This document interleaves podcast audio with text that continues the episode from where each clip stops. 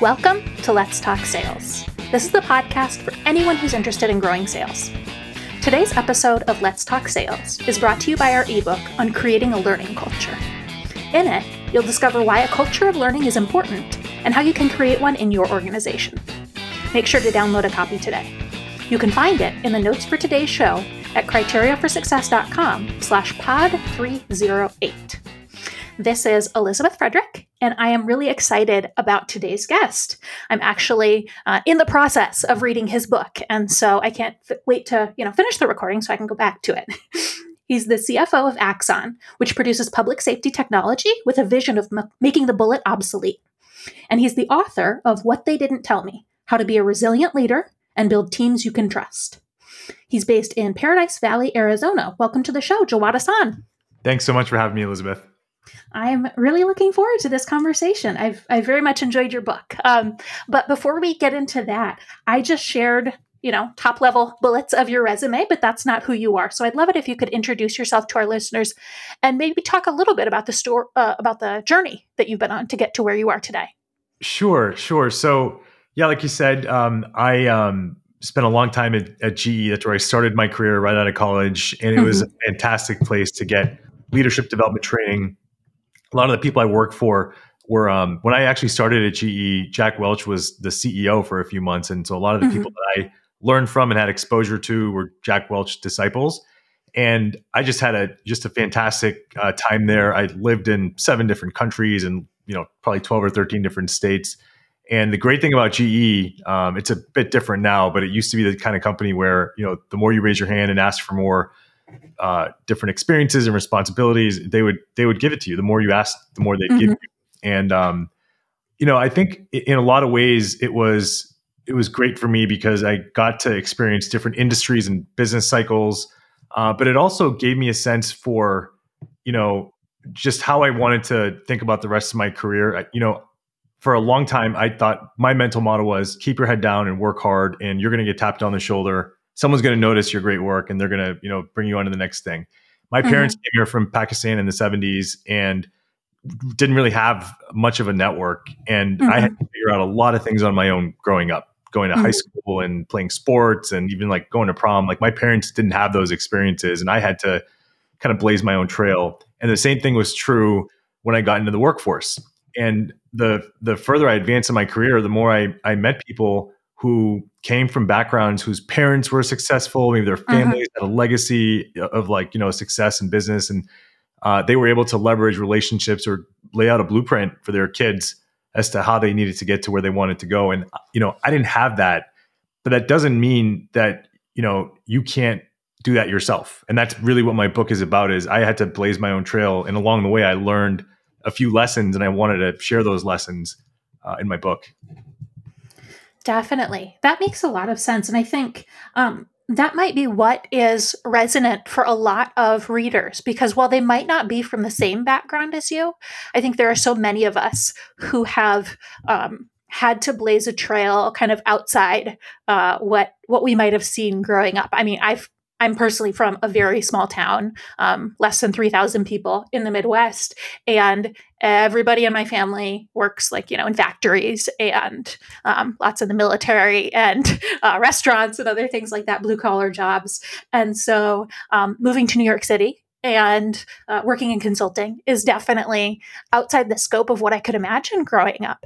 Um, and in some ways, like you said, there's a lot of challenge that you face when you're venturing outside um, what you what you saw but um, it's it's really rewarding and it's it's exciting to see that you've taken what you learned and really um, kind of distilled it down to uh, some coherent um, examples that uh, are really coming out in the book uh, as far as I'm in it so far.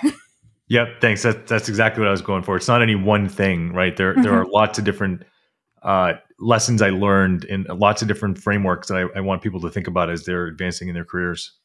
Definitely, and it could be that you're you're from a different racial group or a different class background or anything, and um, you know there's so much that we can learn from. So I'll, I'll, get us started on the book because what's coming out to me as the key structure of the book it um, and it's how you kind of start every chapter of it is with specific feedback that you received and then the lessons that you took from it so i wanted to actually just get us started big picture how did you discover that value of feedback and start to take feedback seriously you know, I love that you're opening with this question, Elizabeth, because this is one of the central themes of my book. Every chapter, as you mentioned, starts with a quote. The chapter title is literally a, a quote that someone, something, some feedback I got, something that someone said to me that was mm-hmm. at the time very difficult to hear, but mm-hmm. with time and experience and context, I was able to learn a lesson.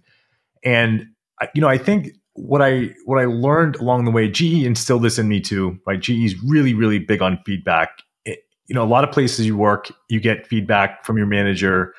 Um, hopefully, once, twice a year, you have an annual review, maybe you have mm-hmm. a mid-year review. Hopefully, you're getting it more often than that. At GE, you would get feedback on a daily basis. You would literally, you know, walk out of a meeting and someone would pull you aside. My manager would pull me aside and give me feedback, give the team feedback. And you had this culture where people were very used to giving each other feedback. And mm-hmm. GE was also, you know, it could be a pretty direct place. And so some of the feedback as you see in the book, wasn't always the easiest to hear, but it was it was really valuable, and I came to appreciate uh, feedback as a gift. And what I also learned, and I talk about this in the book, that there's, you know, not all feedback is good. Every time someone gives you feedback, they have their own biases and their own, mm-hmm. you know, you know, anecdotes and experiences that they bring to it. And so over time, what I realize is that I need to think about taking feedback not through a funnel, right? Not like listening to mm-hmm. everything and trying to synthesize everything, but really more as a filter. So I still mm-hmm. want to listen to everything, but I don't want to let all of it through because not all of it is really worth listening to. And I noticed this when I would get sometimes contradictory feedback. I'd, mm-hmm. I had uh, experiences at GE where I worked for managers in like five to six month rotations and then would rotate to another one and I would get conflicting feedback. And that that's when I started to realize um, you know what I need to really do is make sure that first and foremost, don't get defensive. Right, that's mm-hmm. one of the mm-hmm. things I see when I give someone feedback is they want to explain it away and they want to say, "Well, I am going to discount what you're telling me because of xyz Right, this is not super valid, and that's not what I learned. You know, that's not super helpful in the moment because you're that person next time might not want to give you feedback. Mm-hmm. You should listen to all feedback and you know digest it and then on your own separately think about okay well how much of this do i really feel is valid? Or how much do i think you know maybe is this person bringing their own experiences? But you should do that on your own. Um, because that to me that's the idea of the of the the filter versus the funnel. And that's a muscle that i developed and it's a capability that I, I developed in my career that really allowed me to sit back and think objectively okay someone's telling me something. It's hard for me to hear. But you know what? Perception is reality and I have to listen to what they're telling me, even if I don't agree with it. I need to understand um, if there's something I could be doing differently, and I need to modify my behavior, maybe modify my approach. And that's really, I think, what got me to to where I am today. I see, you know, a lot of times, Elizabeth, when you when you have execs, they get to a certain point. What keeps them from progressing or getting a bigger job or more responsibility? A lot of people self sabotage Mm-hmm. And what I what I mean by that is they, you know, they don't react well to feedback, and someone's mm-hmm. trying to tell them like, hey, you know, you're a little uh, difficult to work with, or you're you're become entrenched in your ideas, or you're not open to you know uh, an opposing viewpoint, and people will just um, self sabotage in the sense that they just they just won't they don't want to change, they don't want to listen, and that that I think is really fatal. Definitely. Um, it's interesting that you brought this back to GE because uh, actually our founder, Charles Bernard, started his career at GE. And we always talk about our company as a feedback organization. That's one of our key values. So that definitely comes through. Um, but I love that idea of a filter rather than a funnel because if you were to just blindly follow everybody's feedback, you'd be zigzagging back and forth. You know, you're going to get one person who says, You're not detailed enough. I need you to provide supporting materials and bullet points and give me everything that every bit of information that you possibly can. And so you do that. And then the next person that you work with or for says, I want executive summaries. This is much too detailed. And then you zig too far in that other direction. And so, like you said, figuring out um, potentially I would imagine you're looking at, okay, this person gave me this piece of feedback. Does that match with what I think and what I see? Does that match with what I'm hearing from other people? So it's probably not just them. And does it if I if I look at it, does it seem to impact my work in a way that I can see that that making a change could have a positive impact? And using criteria like that to really filter out what might be just uh, an individual manager's personal preference or their bias, um, as opposed to really valuable pieces of feedback to adapt your work approach and um, you know potentially make changes that you're going to continue moving forward. That's exactly right. That that you phrase it really well. This idea that you're, you know, you zigzag. I found myself zigzagging. Someone told mm-hmm. me once early in my career, "You're too nice." You know, you have mm-hmm. like I don't really see you being able to make tough decisions or have tough discussions. And then someone then told me just a few months later, like, "Hey, you've got too much of an edge to you. you know, you've got to like dial it back." And it's like, what What am I doing? Like, I'm, I'm trying to you know navigate this uh, minefield of feedback and so you're right like what i think it's also important for you to to think about to to study other leaders mm-hmm.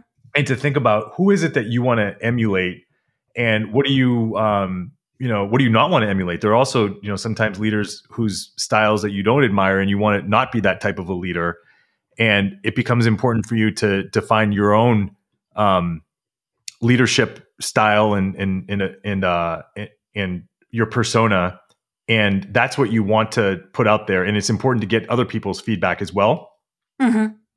and that's something i do to this day. When i have uh, if i'm in a in a situation where i'm talking to uh, the com- addressing the company or talking to investors or a large audience the first thing i do after i get off the stage or get off the call you know now a lot of things are virtual is to ask three or four people on my team what feedback do you have for me what could i have mm-hmm. done differently you know what you know because it's uh, it's difficult to get an accurate perception of yourself. Just like if you don't, if you're not used to hearing yourself talking, when you hear a recording of yourself, you know, a lot of people mm-hmm. say, "Do I really sound like that?"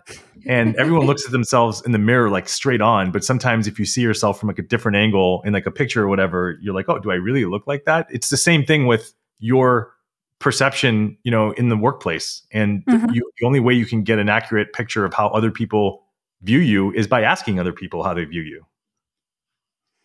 Absolutely. And I love that idea of identifying specific leadership characteristics because that's also what you're going to put in your filter.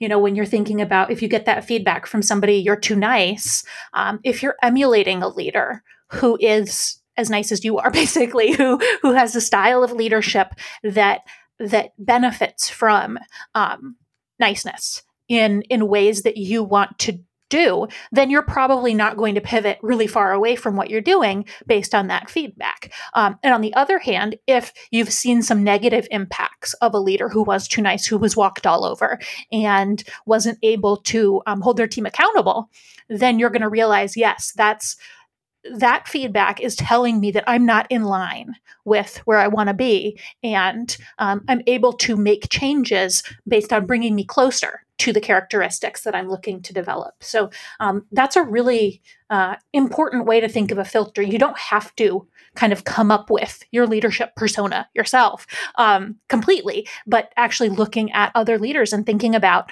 um, you know, what do you like? Uh, what what resonates with you as something that you can see yourself doing versus um, I think it's sometimes even easier to identify what are the things that you really don't like and don't want to be. That that's exactly right, and this this is also important, Elizabeth. When you think about the idea of mentorship, I've had mm-hmm. a lot of great mentors in my career, and they aren't all people I know. Uh, mm-hmm. So there are definitely people that that I either worked for or um, maybe I didn't work for directly, but I was on their broader team and I learned from them. But then there are also people that I I didn't know, but I absolutely learned from. Uh, you know, like I just read Bob Iger's book. Bob Iger was a former CEO of Disney. I've never mm-hmm. met him. I probably never will. But I learned so much about how he thinks about leadership. You know, Phil Knight, his uh, his story in creating Nike from from nothing and then building it into the juggernaut that it is today. So much of his journey, you know, and his views on leadership you don't have to know someone to really have them be a mentor, but it is important that you really study all different types of leaders and not just the ones that are in close proximity to you. Definitely. Definitely. And um, I love that idea too of when you're looking at mentors, again, thinking about um, I would imagine you could have different mentors over the course of your career, potentially even just for one aspect of leadership that you want to improve and learn from them. Um, the more aligned they are overall with what you're with what you're looking to to grow into the better. But if you're looking for you know i need to be better at holding people accountable um, and that's just one aspect of growth that that i want to have getting somebody who's going to mentor you specifically in that can be can be a really valuable thing as opposed to just one person who you want to model your life completely after them. Absolutely. Um, that's that's a really great context and kind of starts into what I want to spend I think a lot of the rest of our discussion today focusing on is what are some of the specific bits of feedback that you have received over the years and the key lessons that you've learned um, that you feel like uh, are, are, really valuable for others to hear. So um, I know I've got some ideas uh, from from the parts of the book that I've read, but I'd like to hear from you. What are some of the the key ones that um, that you really want to focus on? Yeah, you know, there are there are lots. I guess I'll start with this idea that someone told me once, a manager told me once when I got promoted into a, a, a pretty big job. He said, "You are reaching the end. You may have reached the end of the days when um, what you and your Dell laptop are going to get done are the most important thing. It's it's really now about your team, and it's mm. about how you build your team, how you develop them. Meaning, it, it's not just you anymore, and like the work that you put out." And that I think was one of the most important lessons I learned. And I found it to be so, so true. As you progress in your career, at some point, it does stop becoming about you and what you can do individually and how you build teams and how you motivate teams and how you, you know, get them to accomplish things as an organization. And uh, to me, one of the most important things that I learned is that there are things, there are traits that you can coach in people. Mm-hmm and there are traits that you absolutely cannot coach. Mm. And I've mm. I've learned over time that you will waste your time trying to coach those uncoachable traits. And I I, I know because I, I've tried. And that's that's not to say that someone cannot learn those things, but they've got to learn them like on their own through their own life experiences. If they come to my team and they don't have them, I cannot coach them.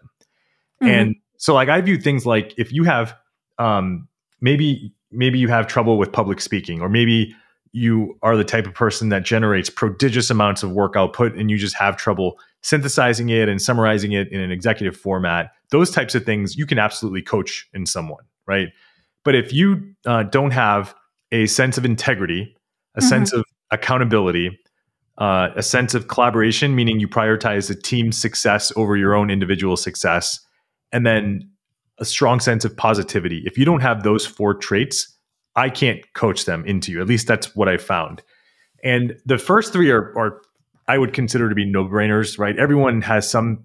If you were to look at everyone's values as you know individual companies, everyone has some notion of integrity, um, accountability. At Axon, we call it own it, mm-hmm. right? That you hold not only yourself accountable, but you hold others accountable. That's mm-hmm. a really important theme that you see play out in a lot of companies. Uh, collaboration is another one, right? At, Axon, uh, our equivalent of that is join forces. You want to, you know, again, prioritize the team success over your own success. The one that I find I catch flack for sometimes from folks is positivity. Mm-hmm. And my view on that one is people will tell me like, "Hey, I'm a realist. I'm not an optimist." And in my view there is that the the spectrum of positivity to negativity, it's not linear, right? You don't like slide up and down it. It's it's more like a, a pointy hill um, mm. where it comes to a point in the middle. And I strongly believe that at the margin, in times of adversity, people will either trend one way or the other. Okay. So if, yeah. if you think you're a realist and you're like dead center and you try not to be too optimistic, you try not to be pessimistic, the important thing is what happens when the going gets tough. Mm-hmm. Do you roll up your sleeves? Do you view it as a challenge, as a time that you can grow, as a time that you can really have an impact? Or are you going to start pointing fingers and blaming others for how unfair or difficult things are? Are you going to start to be, you know, are you going to gripe? And that's what leads to a toxic culture and a toxic work environment. And I've just found like when people view things that way, there's nothing you can do to coach mm-hmm. them out of that. They're just, they're always going to have that chip on their shoulder or that view that someone is, you know, the system is working against them, whatever the case might be.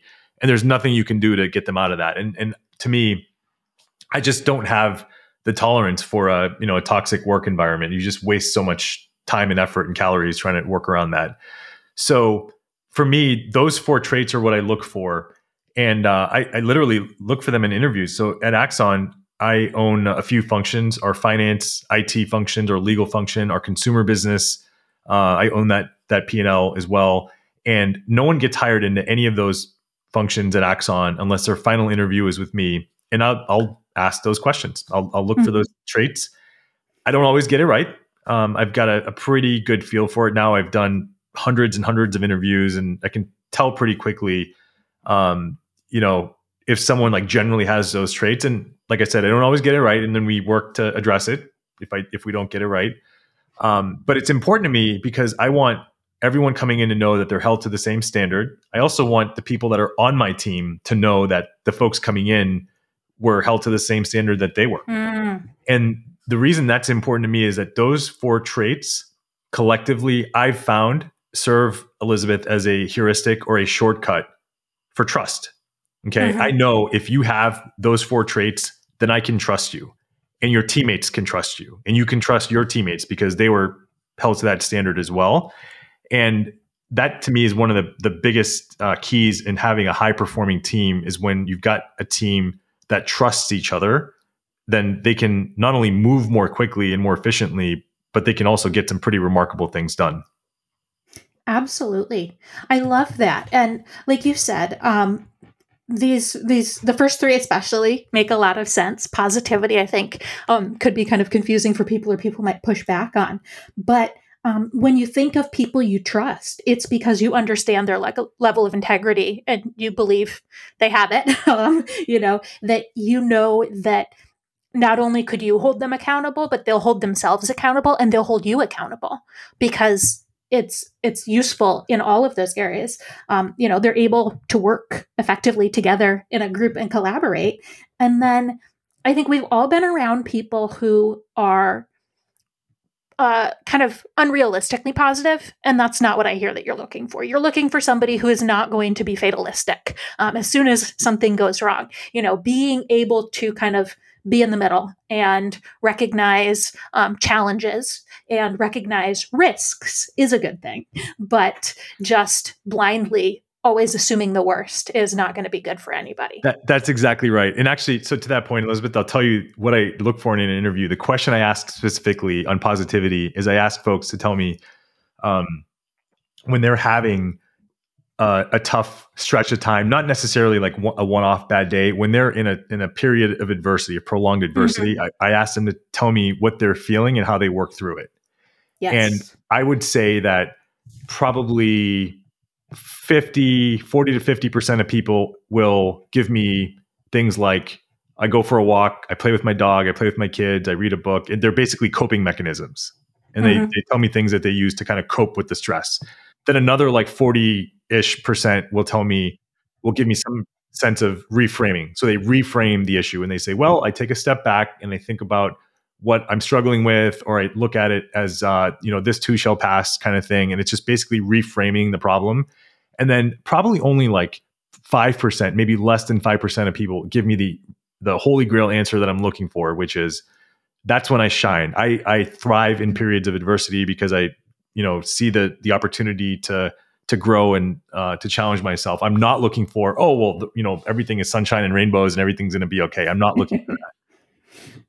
Definitely. That makes a lot of sense. And um, I, I love that idea of kind of a steep bell curve for positivity because uh, we, we can all see that. And in terms of interviewing, um, I know that's something that a lot of leaders really struggle with, um, which is, you know, it's easy to evaluate people on technical skill and experience. Have you done this before? Do you know this, you know, software platform. Do you understand this concept? But you could have the most technically capable person and if they don't have these four characteristics they are not going to be a good member of your team. And so being able to interview for um, for traits like this is such an incredibly important um, aspect of the hiring process. And um, being able to boil it down to just four simple concepts like that is a is a real benefit for people who who want to develop and grow those teams. Yeah, that that's a great point. I so in my interviews, I don't ask a single technical question. Mine are all behavioral. Part of that is because I assume well, what I used to tell people is I assume that if someone's made it to me, someone's asked them the technical questions along the way. But mm-hmm. I would even go out on a limb and, and argue that it almost doesn't matter if you interview for the technical skills because someone you can see it on their resumes. Most people are not dishonest about those things. I'm not you mm-hmm. know denying that there are some some folks that might be but the majority the vast majority of people are not dishonest about representing what they what they've done and what they can do as far as their skill set and even if you never ask them the technical questions if you ask them the right behavioral questions that person even if they don't know how to do something specifically or maybe it's like a little bit outside of what they've done in the past if they have a strong sense of accountability if they've got integrity they're going to figure it out they're you know mm-hmm.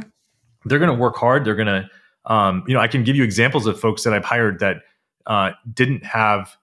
Uh, I actually talk about someone in my book who was my uh, admin. She she was my admin in my prior job. I brought her over to Axon with me when I started that job four years this job four years ago. Uh, she now works in investor relations, and she, um, you know, went above and beyond her job as an admin, and then wanted to uh, take on more responsibility. We gave her a shot in a junior investor relations role and she has those traits in spades uh, and you know she just she figured it out because she has that that drive uh, and that really strong sense of, of wanting to succeed. And today we'll have her talk to investors on her own without mm-hmm. me or without the head of ir um, and I, I really think that people that have those traits will figure things out eventually Absolutely. Um, yeah, all of these aspects really lead to somebody being able to learn and fill in any gaps they might have. Because, you know, if, if you have these, you know, if you're a positive collaborator, for example, and you realize that there's just something you don't know, you're going to be able to go to the rest of the team and ask for help. And they'll be willing to help you because they, they see these positive characteristics in you, um, as opposed to um, just depending on yourself and you know expecting yourself to be an expert in That's everything. Right. um, what um, what might be some of the other key lessons that you've identified? Sure. So um, I, I, talked briefly about perception being reality. That that was a really mm-hmm. big one for me. Uh, i talk in the book about an experience i had working for someone. So i, I took a job uh, a, a, job in a division GE where I worked for a manager that I had previously worked for. And about a month after I got there, he left. He got tapped for another job somewhere else. And now I'm in this division of GE where I had no network. I had no, you know, political capital or goodwill. I wasn't really a known quantity. And that's when, um, you know, I, I realized that if I let other people define my career trajectory, then I was going to end up where other people wanted me to be. And mm-hmm. so I took a step back and really thought about what what is it that I want to do? Okay, like let me let me like stop waiting to get tapped on the shoulder. Let me think about what is it that I want to do. And what I kept coming back to is I love running a business. I, I love being an operator. So you know, GE didn't really have a chief operating officer role. It was really that's what they viewed finance as. And so that's why I don't really view myself as like your your standard finance person. I don't have a CPA. I never worked on Wall Street. Mm-hmm. I I know enough to be dangerous, but what I really get excited by is is running a business. And so that's that's what I said. I, what I want to do is run a business someday. And the proxy that I came up with that was to be a CEO. And so I started looking at other CEOs that had come up through the finance track, were you know CFOs at one point, and I just worked backwards from there. And I said, all right, well, for me to become a CEO and to first be a CFO, here here are the things that I need to do. And I really started focusing more on the experiences that I needed to get. And that was mm-hmm. such a huge mindset shift for me because when I did that, uh, I then started declining jobs that I probably otherwise would have taken. I was at this point where I felt like I'd stagnated in my career in GE, and I started hearing from headhunters, you know, who would say, "Come take this job." That's like, you know, I, I was a VP of FP of financial planning and analysis, and mm-hmm. I got a, an offer once for a job where they uh, wanted me to come be like a senior vice president of, of, of analysis, and it was like twenty to twenty five percent more pay. Who who wouldn't want a little bit more pay and, and a bigger title? Well, what I did was I stopped focusing on the title and the pay, and I started focusing more on the experiences I needed. And what I saw was, well, if I take this job, it's really not that different from what I'm doing now. So I'm, no, I'm, I'm not going to take it. And I got really picky about only taking jobs where I was learning more and, and, and growing and getting a new set of experiences that was going to keep me going towards my North Star. And I think that mind shift was so was was so important to me because I started viewing myself differently, not only getting pickier about roles, but also like how I viewed my ultimate endpoint in my career. And also it changed how other people viewed me because I started telling people when people would ask, I would tell them, I want to be a CEO someday, or I, you know, I'm only going to take a CFO role. And I interviewed quite a bit when I was looking to leave GE and I decided I want to, uh, I was a divisional CFO when I left and I knew I wanted to be a CFO of the entire company, not just a divisional CFO. So mm-hmm. many people, I had so many interviews where people told me, you're not ready yet. Go be a controller somewhere. Go be a number two. Go be, you know, a, a second to a CFO somewhere. Do that for a few years, and then you could be a CFO. And I just, I, I wouldn't listen because I felt like the experiences that I had up to that point were enough for me to take a CFO role somewhere. I just needed to uh, learn how to package it up and, and, talk about it in that way. And eventually, I did figure it out and, and got a CFO role. And then yeah, I would, kind of- I would say, you know, Elizabeth, what happened along the way was I was so focused on um, getting to my North Star. When I got to Axon, initially I only owned the finance function, but again, because of the way that I viewed myself and the way that I was trying to make contributions to the company, my role ended up expanding. And in a lot of ways, I feel like I've I've reached my North Star. So I'm not a CEO, but it was never about the title for me. It was more about, like I said, running the company. That's what excited me. And I feel like I'm doing that. We've got a really tight knit uh, executive team at Axon, and I run more than just finance. And you know, between me and the other execs, we basically run the company together. Um, and and Rick, our CEO, he's got a lot of trust in us, and so I actually redefined my north star recently. And that's another mm-hmm. thing mm. I've you know I've um, I encourage people to do is like your north star. It's not a one and done. You can constantly redefine it. It doesn't matter where you are in your career. When I did my MBA at MIT, some of my classmates were in their 50s. They were, you know, uh, very, very far into their careers and they still had a second or, or, a third act left in them. You know, I think a lot of people do. People are living longer than ever these days and they're healthier. There's no reason you can't redefine your North Star at 50 or 60 or at any age, right? And so for me, I recently redefined it as instead of running a business because I feel like I'm doing that today. Today, my North Star is to build and develop high performing teams that will have transformative societal impact right it's not enough for me to just build high performing teams i feel like i've done that i want to have a i want to leave a legacy i want to leave a mark on this world and i know that the best way to do that is through a team not just not just by myself. Absolutely.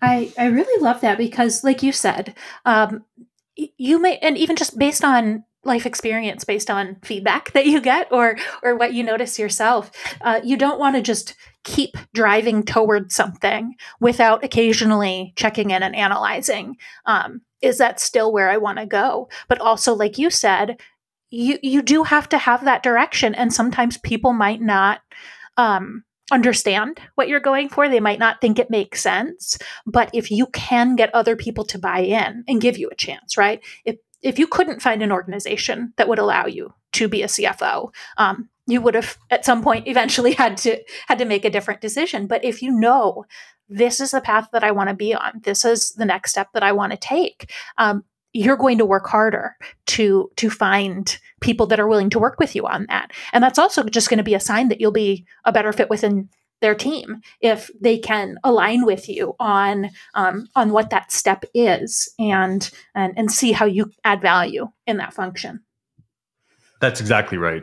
That's exactly right. And yeah and just real quickly to double click on something you said there um, i would have i would have kept going until i found a cfo role even if it was one for like a really small company. And i believe this now more than ever with the experience that i have that when you're and it doesn't have to be a CFO if you if you're looking to be a chief revenue officer or a chief marketing officer or product officer whatever it is maybe even you know a CEO you're better off getting that experience in the top job even if the company is really small. Mm. because the the scale at some point uh, what's less the scale is less important than the act of owning an entire function And I can tell you this, but I, I, worked at, you know, GE was a massive, massive company. The division that I was a CFO for at GE was actually twice as large as Axon when I joined Axon in 2017. Axon has now since grown quite significantly. Mm-hmm. Um, but when I took the job at Axon, it wasn't the biggest company that I had uh, owned a P&L for. Um, and the company that I was at prior to Axon, it was a private equity backed one that was relatively tiny.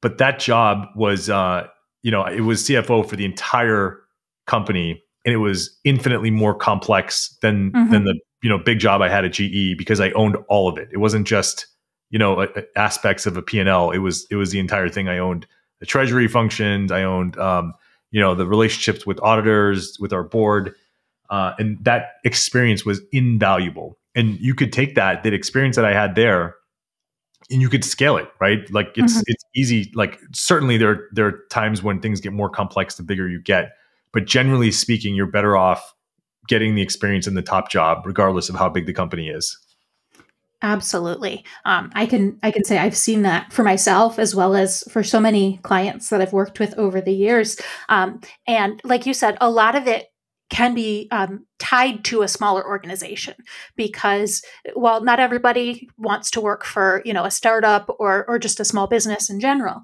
um, you're going to wear a lot of hats. You're going to have to step up because a lot of times there aren't uh, enough people and resources to to do things um, unless you're the one that, that does it. And so it gives you the opportunity to grow at an accelerated rate. Um, but then uh, figuring out you know what what can you aspire to? And I think a key aspect of that is back to kind of where we started. Um, when you don't come from a background where you see a lot of examples of people who look like you or people who have the same background and experience as you in a function or when you don't have you know lots of friends and family members um, who have the networks who can who can get you into these opportunities it's even more important then for you to really have a strong vision for yourself of what you're looking for and why, because you're going to need to continue to articulate it to yourself just as much as you are to the people around you. Um, because, you know, when we think of things like imposter syndrome and um, all of the aspects of um, challenge that people face, uh, especially moving into new environments that that don't have a lot of people like them in there. Uh, it's a mix of internal characteristics and internal um, experiences as well as external that can help propel you forward or that can hold you back. And um, having that strong vision, that strong North Star, um, and uh, some ideas about, uh, you know, the path to get there. Not just I see that CEO role and that's where I want to get but I see a CEO through a CFO and this is why and that's a really um, a really powerful example yeah I, also I talk about this briefly in the book um, but you know it's something that I, I like to expand on in these discussions Elizabeth is the idea that I, I didn't look like the people around me and, and the further you progress in your career you know mm-hmm. the the more likely you are to be in a room that's mostly filled with with white men, and certainly in the private equity world, when I worked uh, in that company for three years, there there was almost no diversity at all. Uh, so once a year, uh, they'd get all their portfolio companies together in December, and they'd have everyone present their budgets uh, and like do like a year end review, look ahead at you know at the coming year, and we'd go do a holiday dinner as well and uh, they they were based in LA. We typically like get a, a, restaurant in LA, and you'd get to meet the other folks at the other companies, and there were maybe seventy five, maybe hundred mm-hmm. folks at this dinner. And uh, one year I was there, I looked around the room, and I was the only person of color in the room, mm-hmm. uh, and there was there was one or two other other women in the room. Um, and you know, when I was there in that time, the three years that I was there, we bought ten companies, and we looked at a lot more again, the, most of those companies we went to look at, the vast majority of, of those uh, executive teams were were white men, and I think you know what what you what I what I have found in my experience is that most people are not racist, right? Again, like mm-hmm. you can have you can have the outliers, but most people just like working with people that they're comfortable with, or they mm-hmm. get referrals, or they get uh, you know uh, a reference from someone that they, that they know, and it's just it's not that they're looking to exclude someone of a certain color or background. They're just you know maybe not comfortable with uh, with that person's background, um, or they don't have exposure to it, and so they, they just go with something that they're familiar with. Okay, mm-hmm. and so when you're a person of color in that environment, what you need to do is to stop raging against the machine. Okay. Like it's not in your best interest to have like all this anger and, and keep pointing out like how biased and racist everyone is. Okay. That is that is not helpful. What you need to do is focus on yourself and what you can deliver because a lot of places are meritocracies, right? A lot of places value what you can accomplish regardless of your skin color, uh, regardless of, of your background uh, and I, and I've seen that right. Well, I, I it has cer- certainly been true for me. I've seen it of other executives who have gotten to positions uh, like mine in other companies, where when you focus more on what it is that you can accomplish, and less you know uh, about like trying to change change the system. Um, that's how you actually do change the system long term is by having other people uh, see more people like you in, in roles like CFO or CEO. Definitely. And I think um, I want to kind of, I'll push back just a little bit, but I, I think we're on the same page here. But I think this is an important point to drill down on. You have the ability to change systems and processes when you are uh, when you are providing a different perspective. And so, for example, let's say you are Black and maybe you went to a historically Black college um, and you have an organization that has a hiring process and a pool of people that they know and a network that they have that is not looking at majority Black and historical colleges. And so they, you know, somehow you got that job. You have the ability to contribute to that system and that process to say, hey, let's, you know, potentially expand the hiring pool. So, uh, it, but coming in and assuming uh, negative intent and assuming that um, that it's intentional that people aren't um, finding people like you is is not going to likely get you a, a positive response. And so, um, just you know, doing the work and and performing, but also contributing your own unique perspective um, can be a way to drive change in a way that sticks as opposed to just uh, something that might get a backlash or an immediate um, response that, that doesn't really um, continue. I, I, agree with you 100%. 100%. And this is where data is your friend. Okay. Mm-hmm. So, and I, I helped do this like at Axon. We started measuring our statistics on, uh, on non-white candidates, like who are we interviewing, uh, mm-hmm uh, like how many people are we actually hiring? Like what is the makeup of our team? Like let's look at gender diversity. Let's look at uh, the, the pay gap between men and women. Um, mm-hmm. all of that in all those situations data is your friend. So if you were to come into an organization and say okay look at the executive team. You're all white. I don't really see a lot of diversity here like pointing that out by itself is is not really going to help win people to your cause okay? Yes. however if you if you bring data and you say uh, not only like the makeup of our executive team is white and other similar companies it's actually a little bit you know it's it's more diverse or uh, the, if you look at the candidates that we're hiring for every uh, we don't have diversity you know at certain levels or for the for the for the roles that we're hiring like there's not like we're not even looking at diverse candidates like why is mm-hmm. that all that data you should use to help affect change is my absolutely. point absolutely um, so, one key uh, thing that I got out of the book um, that I'd like to maybe spend a minute on is the idea, and I think this is kind of building on, on what we're talking about just now, is the idea of being a leader versus kind of doing leadership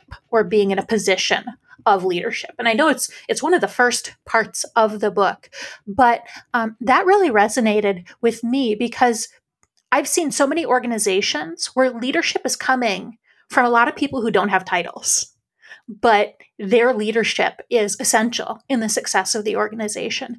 So, could you talk a little bit about what you've learned about being a leader and and how that's so important?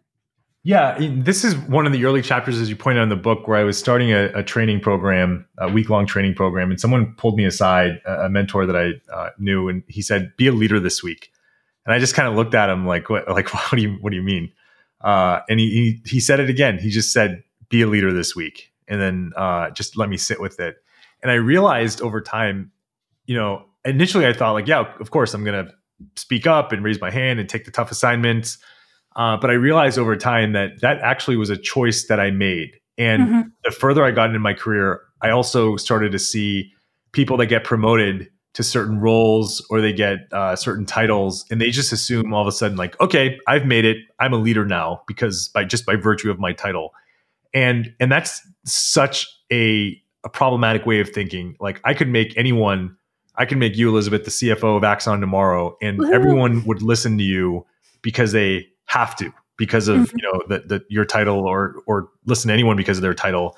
But the question is do they want to listen to you mm-hmm. and that's that's the the key differentiator. Like if you're just if you're barking out orders and you're telling people you know what to do and how to do it i mean you're you're managing tasks. You're not really a leader right? And this is why I, i'm very much opposed to micromanaging because mm-hmm. I find like people make investments in themselves. They go to college, they, you know, go to, they, they get these degrees, they read books, they uh, watch videos, and they make these investments in themselves to, to become the best that they can be. And then to have someone come in and tell you not only what you need to do, but how to do it and, and managing like every little detail, it's so demotivating. Mm-hmm. So demotivating. Condescending. And it's condescending and it's disrespectful, right? That's that's my view. Um, and that's another reason why I'm so big on the trust thing is if I know I can trust you and you've got mm-hmm. those traits, then I don't I don't need to micromanage you. I can let you spread your wings and fly. And I'm also very much okay with letting people fail and letting them experience failure because mm-hmm. I experienced a lot of failure. My book is probably nothing more than an acknowledgement of all of the failures I had over the course of my career and what I learned from them. Uh, and so I think it's really important for people to fail as well and to learn from those failures. And you can't do that if you're not letting people fail in the first place. So, you know, this is why I just I really believe um, the the key differentiator there is leaders trust their people. They give them a chance to spread their wings. They give them a chance to fall. They back them up, right? That's another thing I, I think is really important is to uh, provide air cover for your team when they need it. Uh, and that's you know th- there's a difference between just taking your hands off the wheel and being an absent leader versus letting them run and, and, and, and operate on their own, but being there to like, you know, help them when they need it. Uh, that's a really important, I think, trait of leadership too. So that's another thing I, I learned is that you, and, and one of the big things that really what it comes down to is you've got to care, right? That's mm-hmm. the big difference. A manager cares about getting tasks done because they want to make themselves look better but a leader truly cares about their people and where it is they're trying to go. Mm-hmm. Absolutely. And I think we, we kind of naturally flowed into something that I wanted to kind of close out our conversation with, which is, you know, you're talking a lot about feedback that you've received and you're clearly a person that is open to feedback and listens to feedback. But I know there are environments where people aren't comfortable giving feedback, or where just the idea of feedback is, like you said, it happens twice a year, and it's it's terrifying. Um, so, how can leaders step up and create that culture of feedback where they can both give and receive feedback, and people know that it's meant in a positive way. I think what you've just been talking about, you know, things like letting people fail and learn from things, that's important. But are there any other key um, key ways that you've discovered to create that environment for feedback? Yeah, this is so. This is a great question um, because that what I talked about earlier about you know when you get feedback from your manager to not get defensive, that is hundred percent true of leaders as well. You need mm-hmm. to be asking your team and your employees for feedback. We do it through surveys, and the surveys are, are really revealing. And there's some, you know, there's some tough truths in there, mm-hmm. and you, it's incumbent upon you as a leader when you see those things to also not explain them away and come up with excuses like as to why an employee is not feeling valid. If you know, if if you've got um, a lack of representation of women in a certain level of leadership, well, you've got to you've got to hit that head on. There's something that you're not doing right, and for that to be an issue, if there's a, a pay gap, and you know women feel like not, there's not, if the data is bearing out that there's not uh, equal pay between men and women for the same levels of roles, well, you've got to address that. You can't explain that away. Um, and so I, I think it's really important. This is incumbent on the leaders to really be reflective and to think about what your employees are telling you and to give them a forum to do that. Mm. Now, what I found is that uh, in the employee engagement surveys, the the surveys that you'll do um, with that express purpose of getting feedback, you do those once or twice a year, and those should be anonymous because people should Absolutely. have a forum where they can, um, you know, share their feedback with you without fear of you know of retribution. However, what I found is not helpful is we have this thing called Axon Connect, which is probably like once a month we'll do a live uh, all hands meeting and we'll talk about certain topics.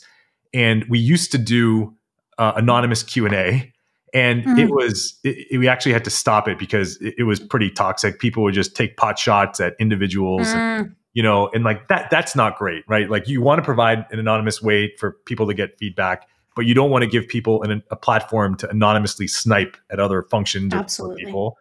Um, and so you, you just got to walk that, you know, walk that balance. I, I really love that because, um, like you said, a lot of times people are much more comfortable, especially sharing negative feedback um, in an anonymous form. But having that provided to leadership, not necessarily on display for everybody at first, is a is a good filter. But you know, I, I heard a few things there you need to ask for feedback as a leader and do a couple things with it. First of all, you can't push back right away. Just like we were saying earlier, if you're hearing feedback from your leader, you, you don't want to just respond right away with, um, you know, with an argument, basically. Um, but then you have to take action based on it, even if it's just going back to somebody. I would imagine who gave you feedback and saying, you know, Jawad, uh, last week you mentioned that that you observed something in me and i've been really thinking about it and uh, i really appreciate that feedback that you gave me um, i am you know potentially saying you know i'm going to make a change or if you're not going to to say you know I, I do think that that's something that I'll continue to keep in mind, um, but I might continue in the direction that I'm going. But I still value your feedback and just letting people know that you heard them and and you respect them. And then obviously, when it comes to more systemic um, feedback. You know, if, if you're hearing from people where, like you said, uh, pay gaps or our expectations are unrealistic or, uh, you know, objective things, we want a break room with different different snack options. And and you just let them know that you heard their feedback and you're acting on it. That just creates that kind of culture where people understand you know i can give feedback at an individual level or at a systemic level and it's going to be heard and respected that that's absolutely right. You know, I, here I, would give uh, Rick, our CEO at Axon, a lot of credit.